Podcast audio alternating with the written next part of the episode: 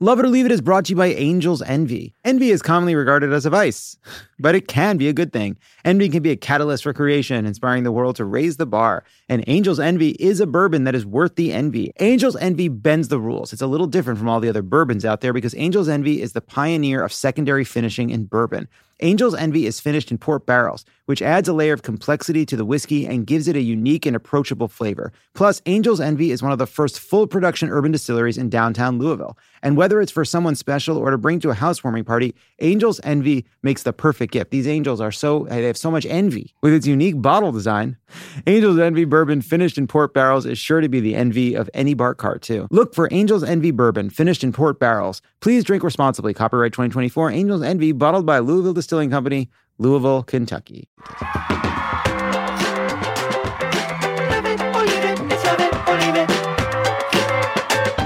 Hey guys.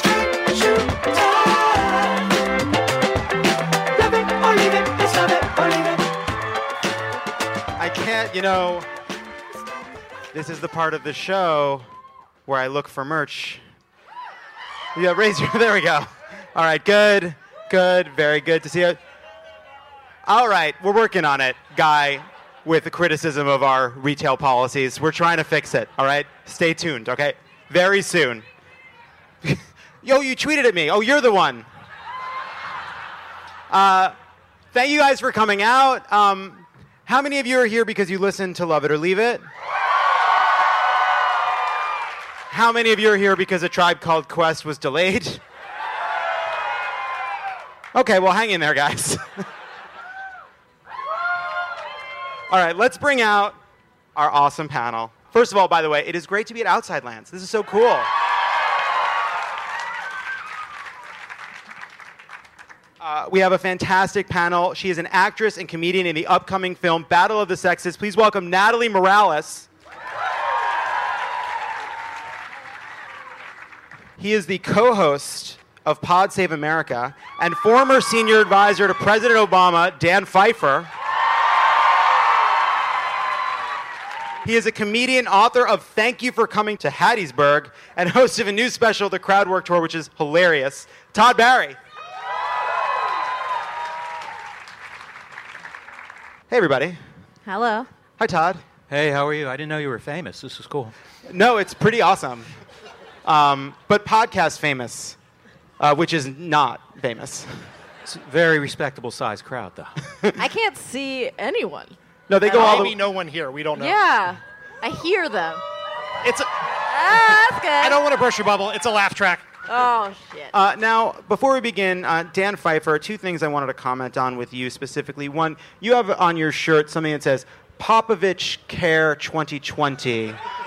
Um, who are those people? You may be the only one who doesn't know that. okay. The- so far today, I've explained to Lovett who Popovich is, who Kerr is, and who Tribe Called Quest is. No, no, no, no, no. That one was joking. So, short version Uh-huh. is it says a lot about the state of the Democratic Party. That I've gotten a lot of comments on a shirt that includes two NBA coaches as presidential candidates. Oh, they're NBA coaches. Yes, one of them's from here. Oh, cool, cool, cool. And second, Dan, we were talking about this before. So you were senior advisor, communications director at the White House. You served for six years, which is roughly 2,000 days, which is 200 Scaramucci's. you served in the White House 200 times as long as he did. That's cool. You feel good about that? I feel great about it. Yeah. Good, good, good. All right. All right, let's get into it. What a week. Woo. Yeah. Um, so obviously, we've all been pretty riveted by this uh, North Korea season on the Trump show.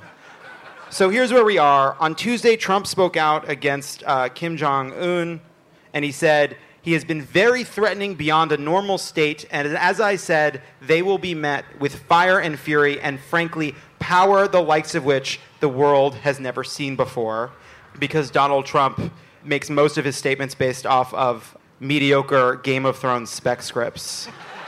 This morning, he tweeted Military solutions are now fully in place, locked and loaded.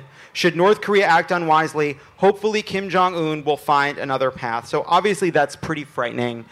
Natalie, No, I'm yes. you, it's frightening. I just uh, yeah, and then he said uh, in an in a press conference they asked him about it today, I think, and he said, "Oh, what I said wasn't tough enough. It could be tougher." And I was like, I I I tweeted this. I'm gonna repeat it because I thought it was good. I'm sorry. None of Um, these people are on Twitter. Okay. that like then it came out after he said that first thing that it, the White House was like, "Oh, he improvised that," and I was like. I always feel like I'm gonna die when I watch improv, but like that specifically is uh, like an actual threat to my life. because what the fuck are you doing?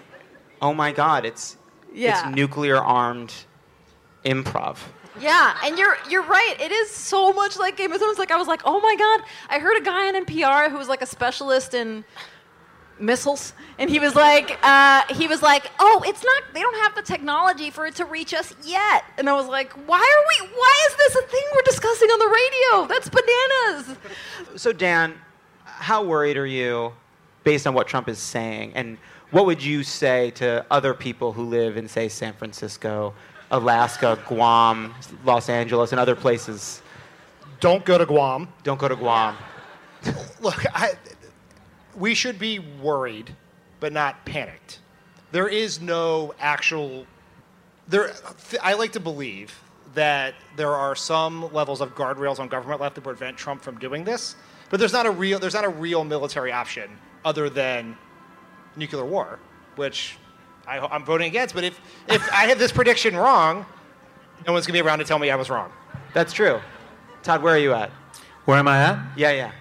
Um, I am at. No, you were talking about Trump improving. He's actually. I know someone who was in a level three UCB class with him. he was actually. He was quite good. He was very good in that class, but a bit of a hog, and people said not generous. Not a generous stage presence. And he always repeated the same words, which Yeah. was a thing.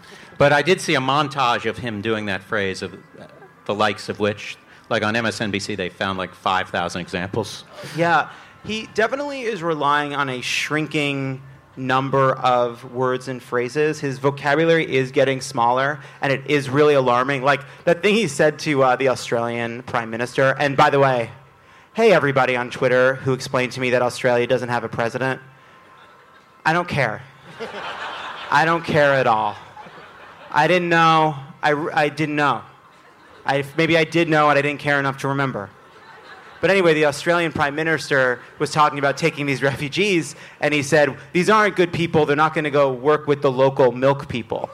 And I know that he was searching his mind for something related to dairy, but he couldn't find dairy. You don't think he was like, what do regular people do? M- milk. Milk people. That's what the normal people do. They do milk for work.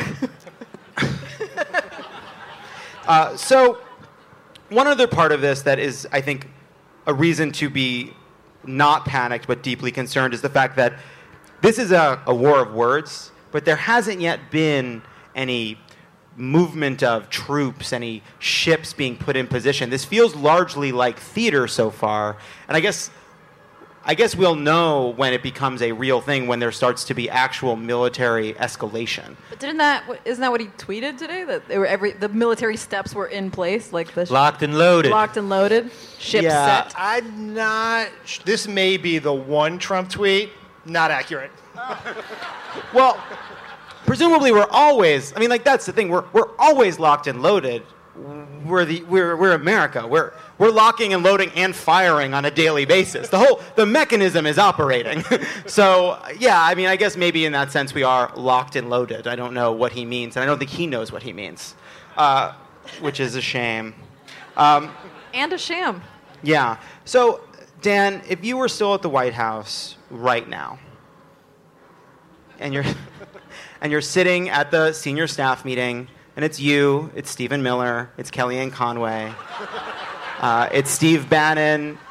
I was about to say Reince Priebus, but I forgot that he was fired, and so is President Trump. Just totally. I can't believe I just said President Trump. Trump. Trump. uh, and Kelly, you're sitting there, and they turn to you and they're like, "We need, we need you to do something to mitigate this." What What are you saying that the White House should be doing right now on North Korea, from a communications point of view? I would take the president's phone, take the microphone away from him, and get him to stop talking. Because you sort of have to separate the words coming out of Trump's mouth with the things everyone else in the government is saying. They've sort of decided, I think, that he's going to say whatever he wants, and they're going to do whatever they want. And so he goes out and says fire and fury, and he draw basically says if Kim Jong Un insults him one more time, fire and fury. But then you then like Rex Tillerson, Secretary of State, or, or General Mattis go out and they redefine the red line to be if they attack Guam, then we'll do something. And so we're in this world where no one cares what the president says anymore. He just says it, and they're just like, like, oh, that's that's the crazy thing that crazy old tr- Uncle Trump said. He's like, Trump has become your drunk uncle at Thanksgiving. And it's like what he meant was here's what he meant. Here's how he meant.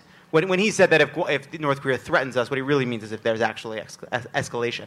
So now in a situation, we're going to just be in this situation where the world and the U.S. government is just going to not take the president seriously. How would that affect what goes on day to day? Like what? What like I mean, the president is still in charge. I mean, is that a quiet coup? Is that that serious? I mean, where does it go to have a federal government that pretends that the president's words don't count? It's a problem for there will be a time when Trump has to say something. Like everything before this was just problems of his own making. You know, it's his communications director getting fired, it's his idiot chief of staff, it's he's tweeting the wrong things.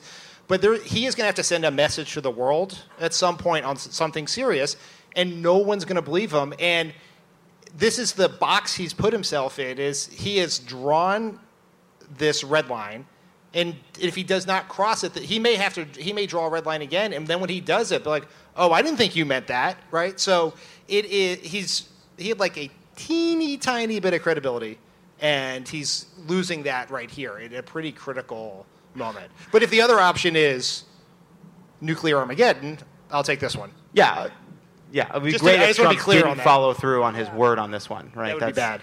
Todd, how do you feel about this whole North Korea thing? Do you, do you, does it keep you up? Do you worry about it, or do you put it out of your mind? Um, I, I kind of just live in a state of denial. Cool. About this specifically, or a bunch of other stuff? How much is this? Are you just adding this to the roster? Yeah, it's on my roster of denial.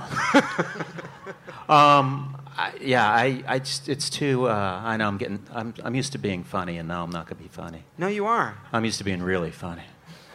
No, this is really funny. Can you show a clip from my special? That's not how this works. you don't get to just use st- stuff you were funny in before. We Um, new it- fun. it's terrifying, but I have this weird faith that there's not going to be a nuclear war. yeah. But I have good. no idea where that comes from. Well, probably from your will to live. There you go. Well, there's this funny thing that the, the stock market seems unable to price in total annihilation because how do you short not being alive and toto, you know? Like, how do you, like, like what's gold going to be worth if there's nothing? My Rite Aid stock's not doing very well. Yeah, what do you buy? I don't know. I don't know. Fallout, the game stuff? Fallout. Somebody was saying that yesterday on the, on the Twitter machine that they were glad they had 500 hours in Fallout. It's good practice. Rad scorpions, mutants, underground bunkers, Fallout. Let's move on to the opioid crisis. Something a little less depressing. Uh, Donald. I'm sorry. I mean, the opioid crisis is incredibly depressing. It is not as depressing as total nuclear annihilation. I don't think that should be controversial. But so, oh, so Donald Trump this week finally, kind of almost as an aside, said that the opioid crisis is a national emergency. Although he connected that with no policy, and it seemed like there was no thought in any kind of a rollout. I think he just did it at Bedminster, which What? yeah. the, the amount of time and effort that went into rolling out and describing and setting up important policies that used to go on under Democratic and Republican administrations that no longer takes place is astounding. It's absolutely astounding that like what used to be a week-long plan that culminated in meeting with doctors and nurses and victims advocates that would lead to a trip to West Virginia to meet with people dealing with the crisis firsthand, meeting with law enforcement and hospitals and uh, drug treatment centers, culminating in the rollout of a policy is now Donald Trump lies about golfing and then announces it a, at his private country club to get the story off the fact that his campaign manager's house was raided by the FBI. It's been a weird Well, year. the crazy thing about that, not the crazy thing about that, uh, no, a crazy thing about that is that the um, he declares the opioid epidemic to be a national emergency, right? Uh, but the healthcare plan that he wants to push forward does not cover addiction treatment or anything having to do with addiction care. Right. So. uh, Right, he declares a national emergency, but at the same time is right cutting Medicaid, which is yeah. a huge source of treatment for addiction. Just to go through some of the stats, which I thought were pretty incredible, and I didn't know this, that drug overdoses have become the leading cause of death for Americans under 50. Overdoses now kill more people than car crashes, gun violence, and HIV/AIDS during the epidemic's peak. According to the CDC, more than 60% of drug overdoses are caused by opioids. 91 Americans die every day from an opioid overdose. Uh, so this is one of the biggest national health emergencies that we have. So, I guess Dan, I'd start with you. You know, this is something. So the Obama administration puts mental health and drug treatment, makes it part of the Affordable Care Act. If the Obama administration had continued another two years, right, this would have been at the forefront of the conversation, right? We've seen an incredible spike even in the past few years. Donald Trump says it's an emergency. He's actually talked about it on the campaign trail. He talked about it to the president of Mexico. That's when he called, I think he called New Hampshire a, disa- a, a drug, drug rattled, dis- Drug infested. drug infested den. Thank you. Thank you to my friends of the pod. Keep it up on the news. So just, you're not the, you just wave like you were the one. It's good to see you all. Uh, what do you think that like the Obama administration would be doing differently right now? Like, what are the tools that they have as administration to actually mean what they say when they call it an emergency? I mean, one of the things we learned in the Trump care debacle is there's real bipartisan support for dealing with this, whether it's Shelley Moore Capito from West Virginia or Rob Portman and Sherrod Brown, Democrat from Ohio. And so, what I imagine what we would be doing is actually, and this is one of the few issues where you could get Republicans and Democrats together. And so we would be, I imagine, working with Congress to get more funding to fund some of these treatments to make it easier to deal with some of the drugs that help prevent people from dying from these overdoses, make those more readily available to EMTs and the like. But you would actually be governing. In that sense, you would use the tools of government and the executive branch and the legislative branch to address it, as opposed to coming off the golf course between uh, a few rounds, putting out a white paper that says opioids are bad, must do something, and going about your day. Like they're not. They're all the like they could actually do something here if they wanted to do it. I got very skeptical that this was going to be a serious uh, effort when Trump put Kellyanne Conway on the opioid task force. Yeah, man. What does she do all day? She, Opioids. There you go. The, uh, I feel like maybe she's not understanding the task force. It's not. It's not a group of people asking their friends if they have any leftover Vicodin from their wisdom teeth. That was like a, sounds like a focus group or something. Yeah. Have you seen the commercial for the constipation that you get from opioids? I feel like there's There's no better. for It seems like the worst acting job you could possibly get is to, is to be the oh you're the opiates constipated guy. it's um. Movantik. All right, but seems like you've maybe followed up. The uh, but uh, that a drug to take to help you relieve your drug-caused constipation, like. All right. Well, there's a sense of hopelessness pervading the country. The economy is changing. The jobs aren't where they used to be. Millions are turning to drugs. Those drugs, in turn, are wrecking people's lives and whole communities, causing crime and dislocation and misery for tens of millions of people. One of the side effects of taking those drugs is constipation. What should we do? We developed a drug for that. But it's isn't it amazing that there's not only so many people addicted to opioids, but so many people who have constipation where they have like a commercial that runs on national TV for Right. You, you, it's not. It's not as niche as you'd want it to be. Right. Right. It's worth buying the ad space. Next topic. This one's fun, guys. We're gonna get to a fun one now. This one's not depressing at all. This is Donald Trump turning on Mitch McConnell. Uh, this is the treat. This is the one I was excited about. So Mitch McConnell said this. The president and others have set these early timelines about things that things need to be done by a certain point. Our new president, of course, has not been in this line of work before, and I think he had excessive expectations about how quickly things happen in the democratic process. Shot across the bow. Trump, who typically doesn't res- doesn't respond to everything, to ever swing at every pitch, said, Can you believe that Mitch McConnell, who had screamed repeal and replace for seven years, couldn't get it done, must repeal and replace Obamacare? Mitch, get back to work and put repeal and replace, tax reform, and cuts and a great infrastructure bill on my desk for signing. And this is the best part, it's so patronizing. You can do it. now, it is so rare that we have an opportunity to say this. Trump's right. Trump is 100% right. These fuckers had seven years. They repealed Obamacare. How many times? How many times when we were there? 62? At least. 62 times. And then when the intramural period was over and it was league play, I went down a wrong path. Uh, they couldn't get it done. They couldn't pitch fastballs.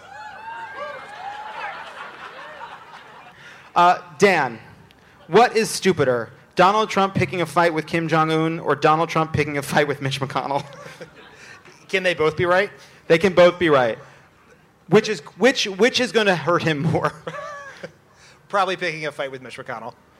Can you see any strategy, any reason that Donald Trump would take this moment to fight with the Senate Majority Leader, one of the few people who can consider himself an ally in Washington?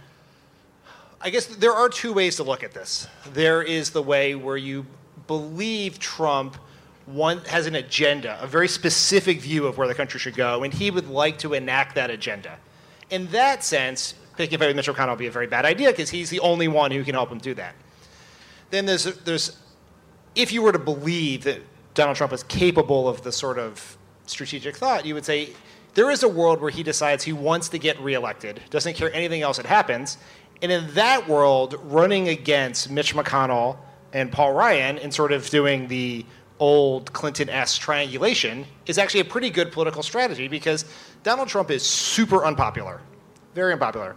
Mitch McConnell, more unpopular than Trump. It's the first person Trump's ever fought with, including Kim Jong Un, who has lower approval ratings than him. Well, there was a, Fox News put out this great poll, and they, they framed it as this Donald Trump 18 points more popular than the Republican Congress, which is amazing because the Republican Congress is at 20. So it's like, yeah, okay. You're definitely doing better than 20. It's still not very good. Um, Todd. Oh.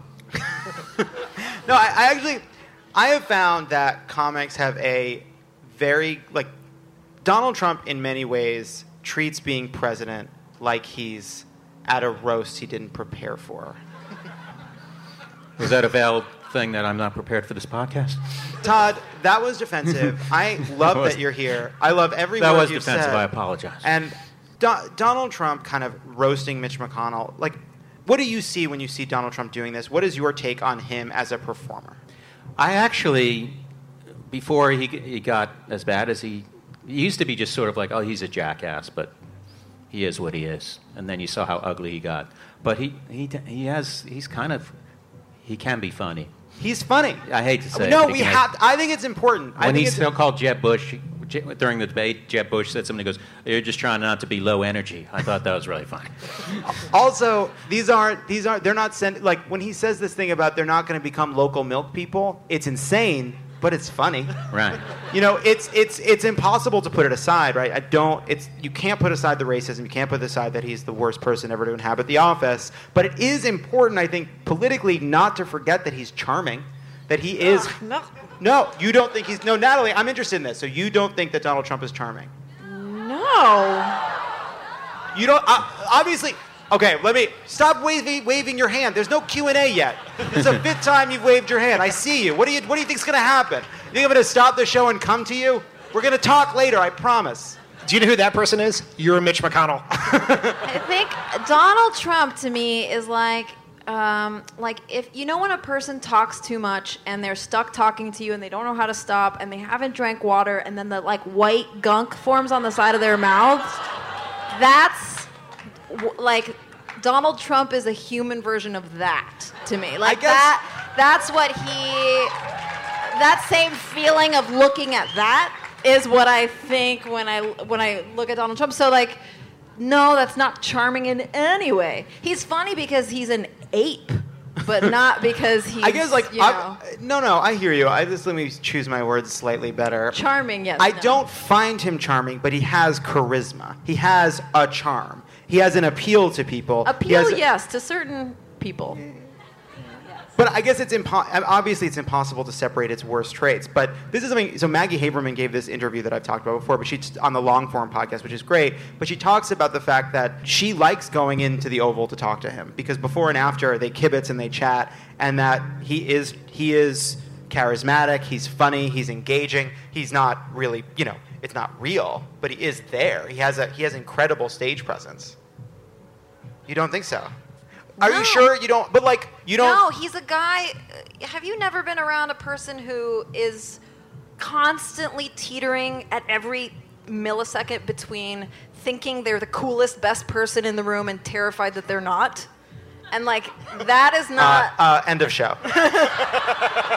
Actually, we're just gonna shut this hall down. yeah, that's just. we're not doing this anymore. I, I, I don't think people like that are charming no matter how good looking they are. Not that Donald Trump is good looking, but like I've met very good looking people that are in, in my field of work. I meet very good looking people that have that sort of similar trait. So it doesn't Like who? matter if I'm they're like who.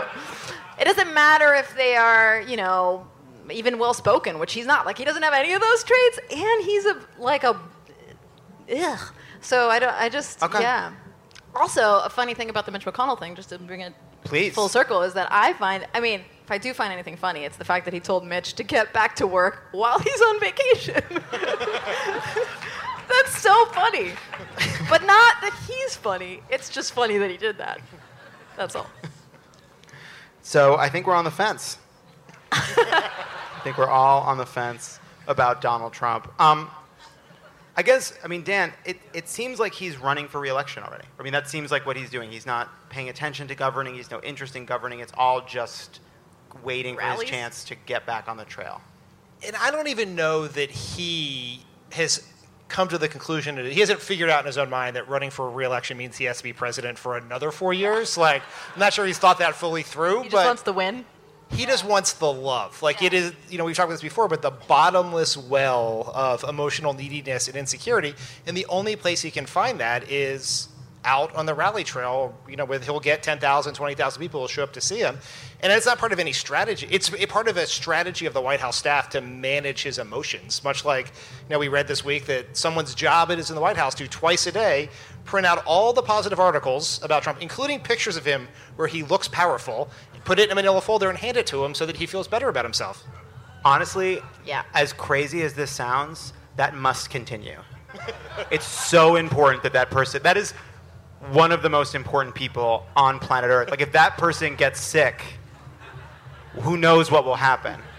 It's a modern strategy for nuclear deterrence. Yeah, no, literally, per- that person is single-handedly preventing that junior weirdo, that that per- that son of some donor who's the worst, like you know, whatever, Jeb Mercer, whatever. that person is so important. What is in that file? Is it just like I love Donald Trump tweets from someone randomly, or I think it's tweets. I think it's it's the like Breitbart articles. It's the it's the internet's worst garbage. It's like talk about trying to find a needle in a haystack these days. even even Breitbart has not been totally sure what to make of Donald Trump's fight with Mitch McConnell. It's like does not. It's like it's like playing tic tac toe at the end of war games. when we come back, okay, stop. Hey, don't go anywhere. There's more of Love It or Leave It coming up. Love It or Leave It is brought to you by WikiHole on Wondery. Do you know when Crystal Pepsi was discontinued, what was in Al Capone's vault, or which famous meteorologist is Lenny Kravitz's second cousin? If not, then you haven't spent enough time on Wikipedia, but that's okay because you can learn all about it on the new podcast WikiHole from Smartless Media. Discover the craziest rabbit holes on Wikipedia with host Darcy Carden and her favorite comedian friends as they bring the cyber frontier directly to your tympanic membrane. We love Darcy. Love Darcy. And if you listen to WikiHole, you learn that is the sciency term for eardrum. WikiHole is a hyperlink roller coaster, starting out on one Wikipedia page and then going from link to link to link, careening through trivia, oddities, and unexpected connections until everyone wonders how the hell did we get here. Follow WikiHole on the Wondery app or wherever you get your podcasts. You can listen to WikiHole ad-free by joining Wondery Plus in the Wondery app or on Apple Podcasts. This show is sponsored by BetterHelp. What's the first thing you do if you had an extra hour in your day? Would you go for a run? Would you take a nap? Would you read a book? Would you show up for a friend?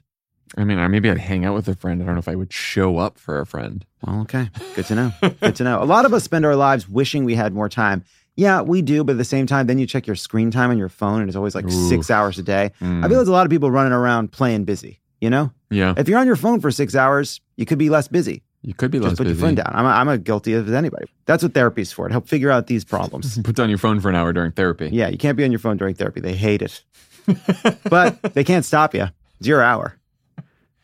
Anyway, the point is everybody needs therapy. I need it. John needs it. Anyone else? Anybody else? no, that's it. Just That's the two it. of us Just the it. two of us. And if you're thinking of starting therapy, give BetterHelp a try. It's entirely online, designed to be convenient, flexible, and suited to your schedule. Just fill out a brief questionnaire to get matched with a licensed therapist and switch therapists anytime for no additional charge. Learn to make time for what makes you happy with BetterHelp. Visit betterhelp.com slash love it today to get 10% off your first month. That's betterhelp, H-E-L-P dot com slash love it. And we're back. Now, now for a segment called OK Stop, which is definitely the right order this time. This week on OK Stop, uh, we have a video of friend of the pod, Sebastian Gorka. So this is obviously there's there was a, a an attack on a mosque that didn't get reported anywhere, that didn't really get talked about. Uh, Donald Trump still hasn't tweeted about it. You know, we all know why. And uh, Donald Trump's senior advisor for doing nothing all day and then going on television and saying in- insane things, Sebastian Gorka, went on television to defend the president.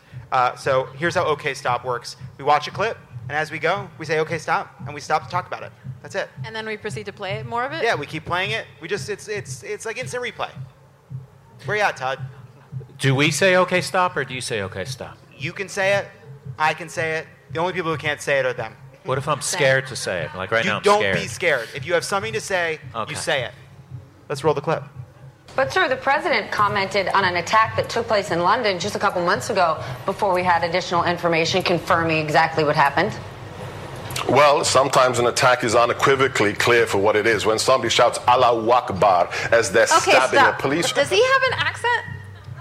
Uh, he does. He does. I What believe is he it? is Hungarian. Yes. It was like a real Britishy. Okay, sorry. We can continue. Just wanted to check that out. It's uh, technically, I think, uh, Eastern European fascist. That's the accent. Got it. You sure he's not a sommelier? He is not a sommelier, but he does look like one. Yeah. Solid laugh, solid laugh.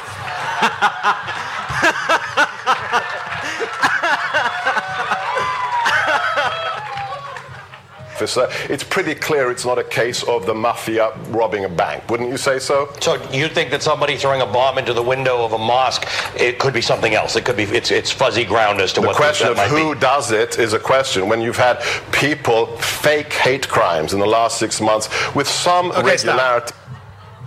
Do we really believe that one of the biggest problems plaguing America is fake hate crimes? That's And I would argue that fake hate crimes still hate crimes. Definitely still a crime. not great. No. Not a reason Doesn't to. matter what your intention was. you did the hate crime. Right, you can't ironically hate crime. No. But isn't What he? leftist person would fight for the rights of Muslims and be like, "Mm, you know what? It's not happening enough. Muslims getting bombed. Let's go bomb a mosque and show them it's a real problem. It's not great. It's it is no. Never mind. No, say it. Are the fake hate crimes where someone is he saying someone pretends to be a victim of a hate crime? Is that Yeah, he's saying to get attention or to say that there's more Islamophobia than there is, somebody would attack their own mosque or create a fake scandal. Oh, I was thinking that it was like Yeah. some hip, hippie leftist who was like, "Oh, the Muslims are not getting enough attention." I think it. I think that's part of it. I think I, it I could be either. Look, bomb I- myself or some. I don't want to claim to Bleeding know heart liberal. exactly the exact way in which Sebastian Gorka is being stupid. Got it. I, I'll give you a hint, I think. which is there's a very clear equation for the Trump administration. If the attacker is Muslim, Trump tweets. Right. If the victim is Muslim, it could be a fake hate crime. Right. Right. Got it. I think it's wise, don't you, to find out what exactly is going on before you make Okay, statements when in fact I just wondering why they went to like a wide shot on him. like that was a split. They had a nice split screen thing happening. I think that basically cable news treats its viewers like uh, adult uh, kittens, and, and what they're trying to do is keep their attention. And so they rocket through shots like faster than any other medium because they're trying to create visual momentum and interest on the screen when what they're actually doing all day is having uh, mediocre looking people argue about bullshit. Wow. I feel guilty because I it wasn't a real question. I was just fucking around. You answered it really well. That's a good answer. Just a to it. quick sidebar while we're paused here. Doesn't that look like it's like like that White House sign is just like kind of taped on with like a like it doesn't it look like not legit like it's all So- gonna like fall. So, in- in Natalie, I'm glad you raised that because I've had to be in my bonnet about this White House briefing room design because it actually is second term Bush administration, I believe, or maybe first term, but it was a redo of the Bush administration during uh, George W. Bush's presidency, and it is so tacky and ugly. They took out, it was classic, there was a blue curtain, it was a simple, elegant. Remember the American president had that, "Meh." it looked nice. It looked nice. It was clean and simple and timeless. And then somebody that looked like they did like the interior at like Uber came in and like said like uh, what we really want is like a three-dimensional White House and some weird fake columns and a blue thing and a fake column and it's bullshit. But again, bigger fish to fry. I'm not. I don't focus on It it. was just a sidebar. No, I think it's the most important issue facing us today. could turn Well, out to be not sir, who you are expecting. You, don't have to make a statement about who did it, but you can make a public statement denouncing how terrible it would be to attack a, a building of worship. That's fine, and I'm sure the president will do that. And Are why do you? you think Okay, he stop. hasn't? Just he did not. He has not. Did No. not. Did not. Would not. It's not like in the last 48 hours the president hasn't tweeted. He's tweeted about his base. He's tweeted about uh, a U.S. senator. He's tweeted about the failing New York Times, and he's made no mention of that mosque. He's also made no mention of the three fallen uh, Marines who lost their lives off the coast of Australia. I'm not going to give social media advice to a man who basically won the election in large part thanks to his understanding of social media and who destroyed the fake news industrial Okay, complex's predict. I just want to talk body language. Do you know? Do you, do you see him like rolling from his heels to his toes and back, back and forth? That is like a classic lying thing. It's a, it's a, it really is. It's just like any kind of movement to sort of distract yourself from the fact that you're lying is, uh, is, is a thing. about who would win the last election. So just hold your horses, count to 10, and the president will do what he deems fit. Just on the Sebastian Gorka thing.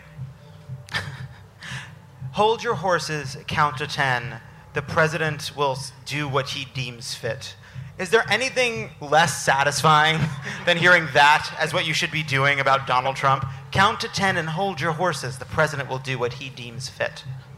That's the, yeah, that's the problem. Yeah. That's the whole problem. Yeah.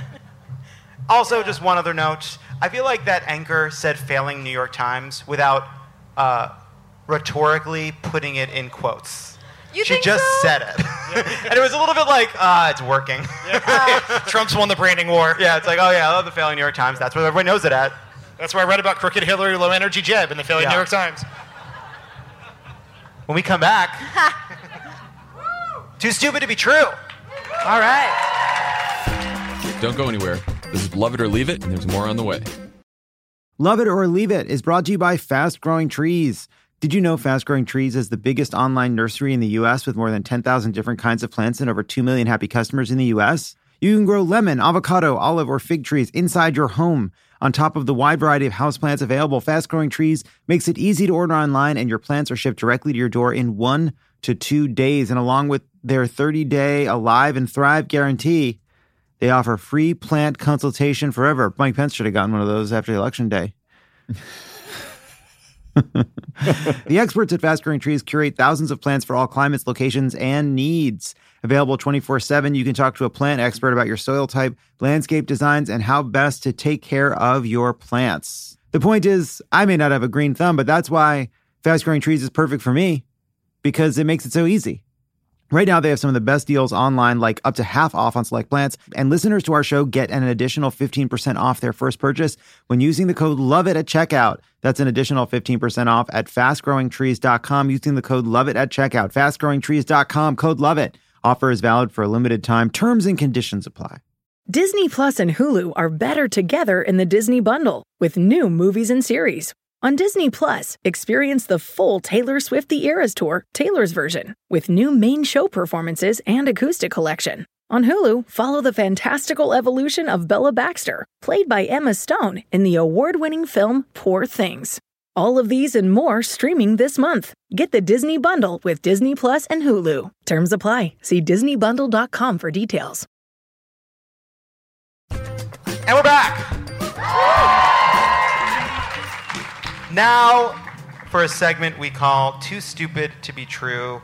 Here's how it works we are going to have, we're going to read four statements. Three of them will be real, one of them will be fake. This week is a special immigration edition of Too Stupid to Be True. August 15th marks five years since DACA, the Deferred Action for Childhood Arrivals program, was first put in place under Obama. It has given 800,000 immigrant young people legal protection. These are people called dreamers. They came to the U.S. as children. Uh, by no fault of their own. They, they, some of them came here before they could speak. America's the only country they've ever known. Sometimes they find out when they graduate high school that they can't go to college because they're undocumented immigrants. Uh, these are people who never knew their home country and their, their, the country their parents were from, and now a, a lot of times they're being deported or threatened with deportation. DACA is currently under threat in Congress. They've threatened to take it away as early as September. Uh, Donald Trump himself has said it's a very difficult issue for him, but of course, at every turn, he has given into the sort of Bannonite wing on immigration, including this proposal he just embraced by Tom Cotton to reduce legal immigration by 50%. Uh, so we wanted to do a a different version of Too Stupid to Be True. So under your chair, guys, you each have a statement, and I have one too. Uh, three of these are actual quotes about people trying to criticize uh, allowing dreamers to stay, and one of them is one that I made up. We have some mics in the house. Does anybody want to play Too Stupid to Be True? Um, can you, you know what? You'd pick, but they have to have a friend of the pod, a repeal and go fuck yourself shirt. Hi, what's your name? Hi, Sarah. Hi, Sarah. I, I also I brought you chicken and waffles. I tweeted you earlier. If I, you're gonna say something snarky about it, but it's for my booth, so if you want it later. That's so You're the one that tweeted at us. yeah. See? Wait, you know what, Dan? Here's the thing. I don't think so. I think that's another booth that also tweeted. Oh Are no, you? no, two, That was a, there was a booth two doors next to me, and they were like friend of the pod. I tweeted at them, and I was like, I'm gonna tweet too. So you're the waffles people, but there's also the barbecue people. Yeah, they're really good. Compete too. for our affections. they, they, they, they didn't show up, so. But So- you have to go back. You have to go there later. It's- So, Sarah, yes. uh, you know how the game works. Mm-hmm. We are going to read you these quotes, and you're going to have to choose which one is fake. Natalie, kick us off. I talked to a retired FBI agent who said that one of the things they were looking at were terrorist cells overseas who had figured out how to game our system. And it appeared that they would have young women who became pregnant, would get them into the United States to have a baby, and then they would turn back where they could be raised and coddled as future terrorists. Can you believe that someone may or may not have said that? Dan, you're up. All right. It's our right as a sovereign nation to choose immigrants that we think are the likeliest to thrive and flourish and love us. Hmm. That one feels real. Todd, you're up. For every valedictorian dreamer who's been brought to this country by his or her family, there's another 100 out there who they weigh 130 pounds and they've got calves the size of cantaloupes because they're hauling 75 pounds of marijuana across the desert. Those people would be legalized with the same act. I think this game's over. One final, one final clue. You know what, Sarah? I was going to check where your head's at, but I can see you're working over it, and I trust you. Okay. One last one to choose. The only people allowed to come across our borders and live in this great, great country are people who must speak English. My relatives came here and they did not speak English, but we are a digital culture now, Facebook. Sarah, Oh, I want to remind you that you are currently playing for a three month subscription to Blue Bottle Coffee. okay. Um, my coffee addic- addiction's strong right now, so. Okay? Um, Where's, so, do you need to be reminded of the clues? no, no, no, no. Okay. It's uh, more. I don't know if you're tricking me or not, or do we stop with the tricking altogether? So, that's a great question. Some of you might remember that I used to just have them all be real. but I promise we stopped doing that because you can't lie to people every single day unless you're the president. Okay, I know that the Todd Barry one's true. You know that that one's true. That one's true. I love it. I think that yours is not true. I You've, you've won Too Stupid to Be True. Sarah, congratulations. Yet another winner here at Love It or Leave It. We are, Dan and I are going to eat chicken waffles. Natalie and Todd, hopefully they will join. I don't eat chicken, but thanks. Oh, no, you have it with you now? It's a podcast. We're not going to chew through the show. But Sarah, we're going to touch base v- uh, regarding waffles after. Okay? You listen to the. I'm going to get the waffles. Oh, and before we go to break, there is something you can do. This is important. On August 15th, you can join in the National Day of Action with young immigrants in your community. So visit defenddaca.com, defend, D-A-C-A dot com to find an event near you. It's going to be a day of action on this issue. It's really important. So you can participate. That's it. That's too stupid to be true. Guys, when we come back, the rant wheel. Hey, don't go anywhere. There's more of Love It or Leave It coming up. In a fast paced world, every day brings new challenges and new opportunities. At Strayer University, we know a thing or two about getting and staying ahead of change. For over 130 years, we've been providing students like you with innovative tools and customized support. So you can find your way forward and always keep striving. Visit strayer.edu to learn more. Strayer University is certified to operate in Virginia by SCHEV and has many campuses, including at 2121 15th Street North in Arlington, Virginia. And we're back. Now for the rant wheel. You know how it works. We spin the wheel, we rant about the topics on which it lands. The wheel is digital and fake, but I don't know where it's going to land, and I have to keep reminding people of that because I get accused over and over again of fraud. This week on the rant wheel, we have office thermostats.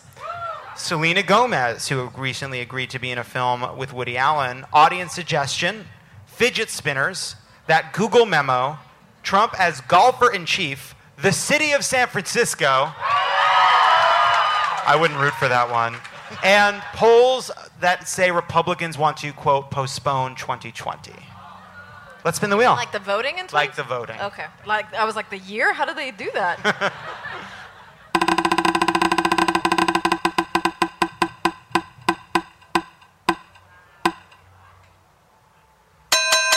has landed on golfer in chief, something we added to the wheel because I know it's something, it's something that Dan Pfeiffer, uh, who, as I, I remind you, is 200 Scaramucci's in one person.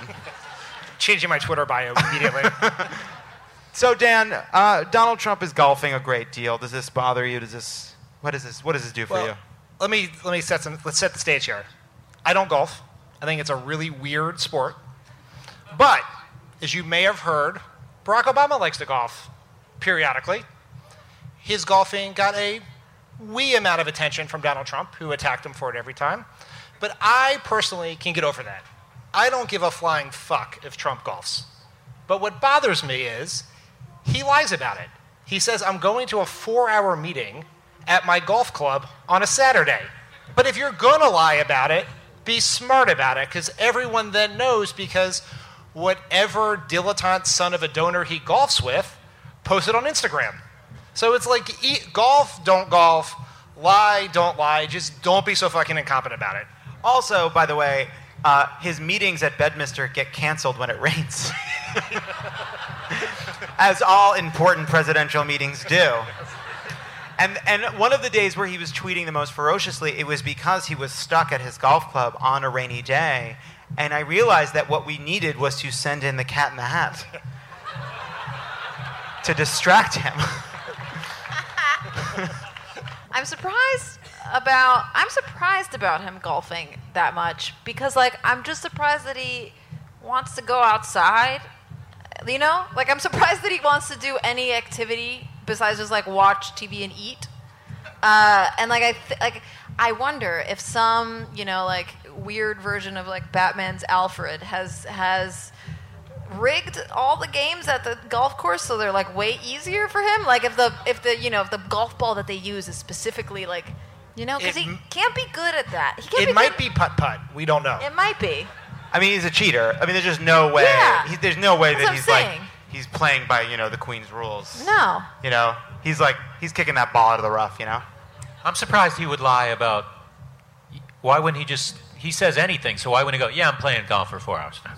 because I think at this point he's uh, ha- played more golf in six months than Obama did in eight years, and he criticized him so much for it that I think he doesn't want to get told that. But yeah, I gotta tell you, I really think part of it is he doesn't like the way he looks in his clothes Then when he's don't. golfing. No, I'm serious. I think Like so, suits? I think he likes. no, he he likes how he looks. He likes how he looks in the suits. He has the long tie. He looks. He likes it. But the you know the big big jacket. But in a in a golf shirt and a pair of pleated khaki pants, the full expanse of his form is there, uh, and he hates it. He's an old man who eats fast food five days a week, and and he hates it.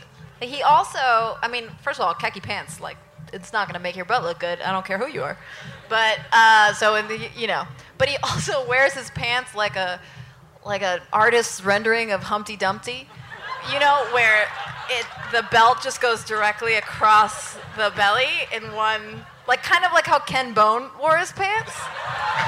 You The- know, The did weirdest he wear his thing pants? I is, feel like he did, right? Uh, yeah. the weirdest thing is when Trump falls down, yolk does come out. sort of hard to explain. Ugh. That was just bad. It wasn't gross. It's gross. Somebody shouted, "Leave it in." Let's spin the wheel again.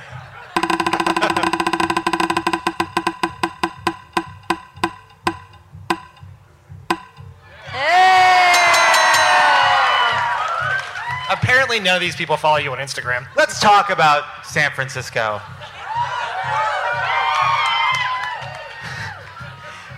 Do you hate New York's delicious restaurants, but do you love New York's prices?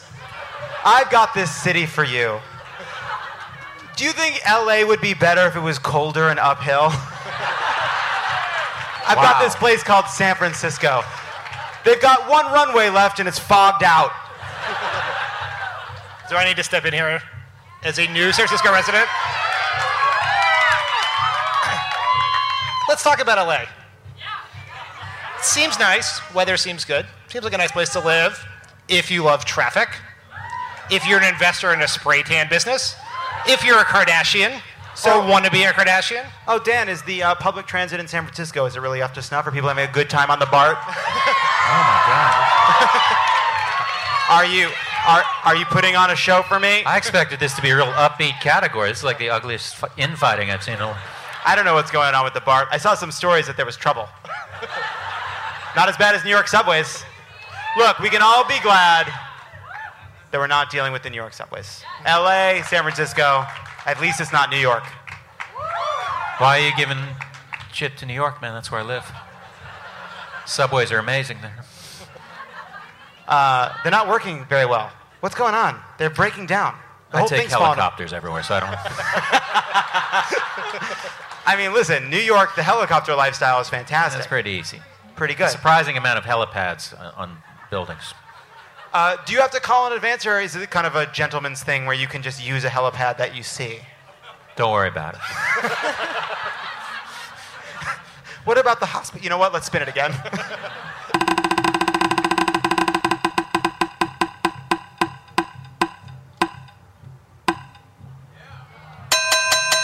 So it has landed on postponing 2020, and I'm, I put this here because There was a poll that came out this week. I think Dan and John, you guys talked about it briefly on Thursday's episode of Pod Save America that said, oh, Republicans are opening to delaying the 2020 election if whatever, there's some reason that the Trump administration gives. And it was seen as this incredibly controversial thing. Look at these people, they're willing to support some kind of a junta.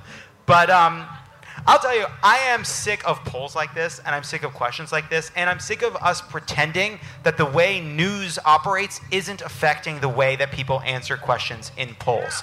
People are not operating in a vacuum. If we have if all of our news treats people like they're pundits too, that they're just either either in the arena fighting for their candidate or analysts themselves, but not citizens trying to adjudicate something for the outside. When a, when a person calls and says, Would you support Trump if he did X, Y, or Z? People are not answering that question legitimately. They're not, it's not just that people are in a bubble of news that they agree with and so they believe crazy things. They're also aware that it's now their job, it's all of our jobs as sort of public facing spokespeople for whatever political views we have to not just say what we think, but say what we think will be helpful to our side even when we're called in a poll.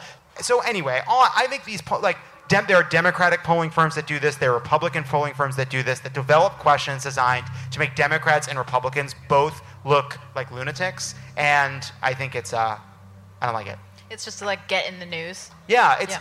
it's get in the news, but also it's just ignoring the like, it's all these news, CNN, MSNBC, all these pollsters, all these sort of political entities. They don't want to recognize the effect they have on the people they're reporting on. It's like it's like the uncertainty principle. Like they are changing people when they ask them these questions. It's Not just that the question leads them to an answer. It's that people don't say what they think. They think what they say what they think they're supposed to say, and it's really destructive. And that's it. I don't know. I'm going to agree with you here. Oh, good. Just just cause. And but polling is generally stupid, and media polling is very stupid. And like your point about people answering the question not by what they believe, but what they believe they should believe based on who they are and who they like, is for a long prior to the election, the economic approval rating and the, the pe- people's view of the economy is it a positive economy, a negative economy, was in the 50s, and it was dr- driven almost entirely by Democrats who, like Barack Obama, who even if they weren't doing well in the economy, said it's it's going well. The first one done after the election, almost the exact same number, but the Republicans and Democrats flipped. So they thought the economy was going shitty, and then one week later, because Trump won, they thought it was better. And so we learn nothing from this. It, but it, what it really boils down to is public opinion version of clickbait. Like, what is the what is the poll question that's going to get tweeted the most? Yeah, and I and I just I think that's right, and I just I do think there's this larger cultural problem we are not grappling with, is which is just how twisted political culture has made the way people talk about politics in their own lives and talk about it even amongst themselves, and uh, that's it. We're a nation of pundits. We're a nation of pundits, and it's terrible. I want to thank our awesome panel: Natalie Morales, Dan Pfeiffer, Todd Barry. Thanks, guys. Dan and I are going to stick around and take some Pod Save America Q&A for a few minutes, but I want to thank Todd and Natalie for coming. Todd, thank, Thank you. you. Guys, give it up for Todd and Natalie. Don't go anywhere. This is Love It or Leave It, and there's more on the way. In a fast paced world, every day brings new challenges and new opportunities. At Strayer University, we know a thing or two about getting and staying ahead of change. For over 130 years, we've been providing students like you with innovative tools and customized support. So you can find your way forward and always keep striving. Visit strayer.edu to learn more. Strayer University is certified to operate in Virginia by SCHEV and has many campuses, including at 2121 15th Street North in Arlington, Virginia. I am still plagued with Bernie, Bo, Bernie Bro friends and family in my life that refuse to concede that Hillary would not have been better. How do we bring these people back to reality? So that's a great question. I think that that fight between Bernie Bros and Hillary people is not productive. I do think, though, look, I think the answer is they're right and people that support Hillary are right. The Bernie people have a really important point to make about the future of the Democratic Party. Bernie's argument about what was happening in the economy, about the fact that the Democratic Party needed to change in a much bigger way, was correct.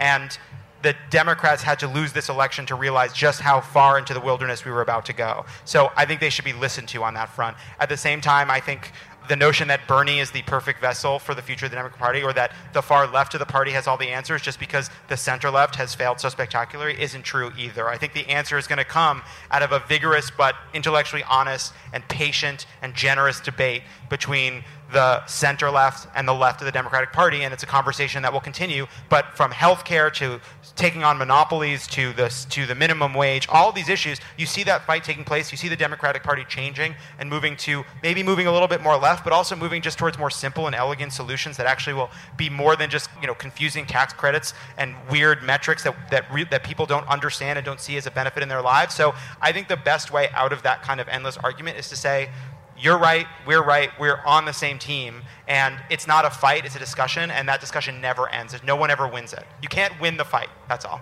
I think the, the one thing I would add to that is we have very serious, we have, there's a very serious, important discussion and debate to have around policy choices, and a very serious and important discussion around political strategy. It's, it's on the Bernie side, it's on the Hillary side, it's the middle. And the question, we should have that debate, but we should be able to have that debate without questioning people's motivations and morals in this, right? And this happens on both sides. And I see it on Twitter, which is where I get all my information all the time. It's Hillary people attacking Bernie Sanders for like, why isn't he a Democrat? Why did you know this and that? And then Bernie people doing the same thing. We should get past that. Let's just go beat some Republicans in 2018, and then let's have this battle discussion in 2020. I think that's good. I think we have to leave it there, guys. I'm really sorry. Jeff, Jeff, oh, Jeff Flake's book? Man, you know what? Jeff Flake should have read his fucking book before he voted to confirm every Donald Trump judge, before he didn't do a fucking thing to stop Donald Trump. Jeff Flake, oh, he suddenly has a, a moral outrage. Though I can't think of anything less useful for the country and less politically valuable for him than to go on a tirade against Donald Trump in a book and then do absolutely nothing about it. We got to take that seat from Jeff Flake. I agree with that. We got to leave it there, guys. I'm really sorry. Thank you guys for coming Bye, out. everyone. Really fun. We got to leave. It's over. It's over.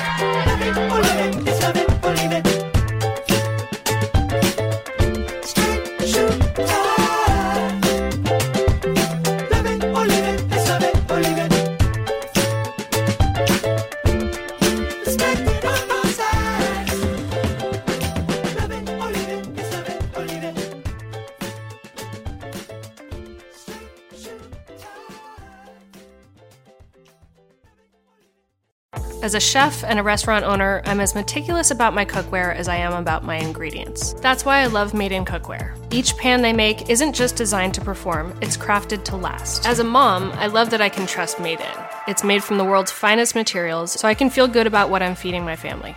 I'm Chef Brooke Williamson, and I use Made in Cookware.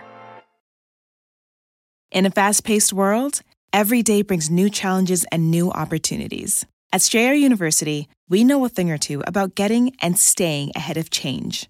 For over 130 years, we've been providing students like you with innovative tools and customized support. So you can find your way forward and always keep striving. Visit strayer.edu to learn more. Strayer University is certified to operate in Virginia by SCHEV and has many campuses, including at 2121 15th Street North in Arlington, Virginia.